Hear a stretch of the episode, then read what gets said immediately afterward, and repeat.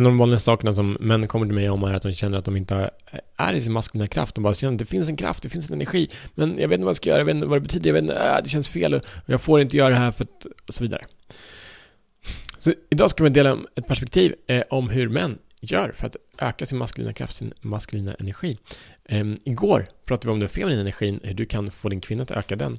Så gå tillbaka och lyssna på det om du inte gjort det redan nu. Välkommen till Show the Fuck Up Podcast. Jag heter Mattias Fyran och det här är en podcast för män som är redo att frigöra sig själv från sina inre begränsningar. Kliva in i sin autentiska kraft och leda ett liv eh, där de gör skillnad för det som betyder någonting för dem, för dig.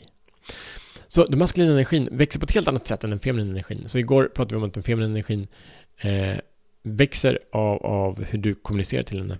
Idag kommer vi prata om, om maskulin energi. Det här är inte att du ska göra det Mm, till någon annan, utan hur du kan leda ditt eget liv.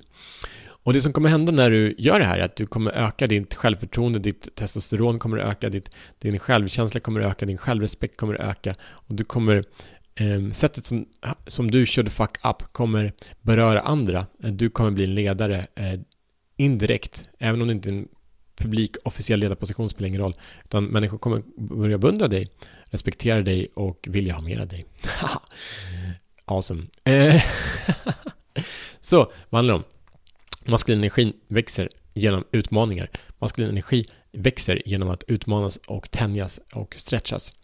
Ja, mm, det kan vi göra på många olika sätt. Det kan vi göra genom att sätta upp mål. Vi kan göra det genom att ge oss ut på en stor mission att förändra världen, kulturen. Vi kan göra det genom att sätta upp ett tydligt mål hur vi ska eh, transformera vår familj till eh, hälsa och kärlek och passion. Vi kan göra det här genom att eh, springa jävligt långt eller lyfta tungt. Eller bara brottas, sjukt är bra att bara brottas med en annan man, jävla coolt.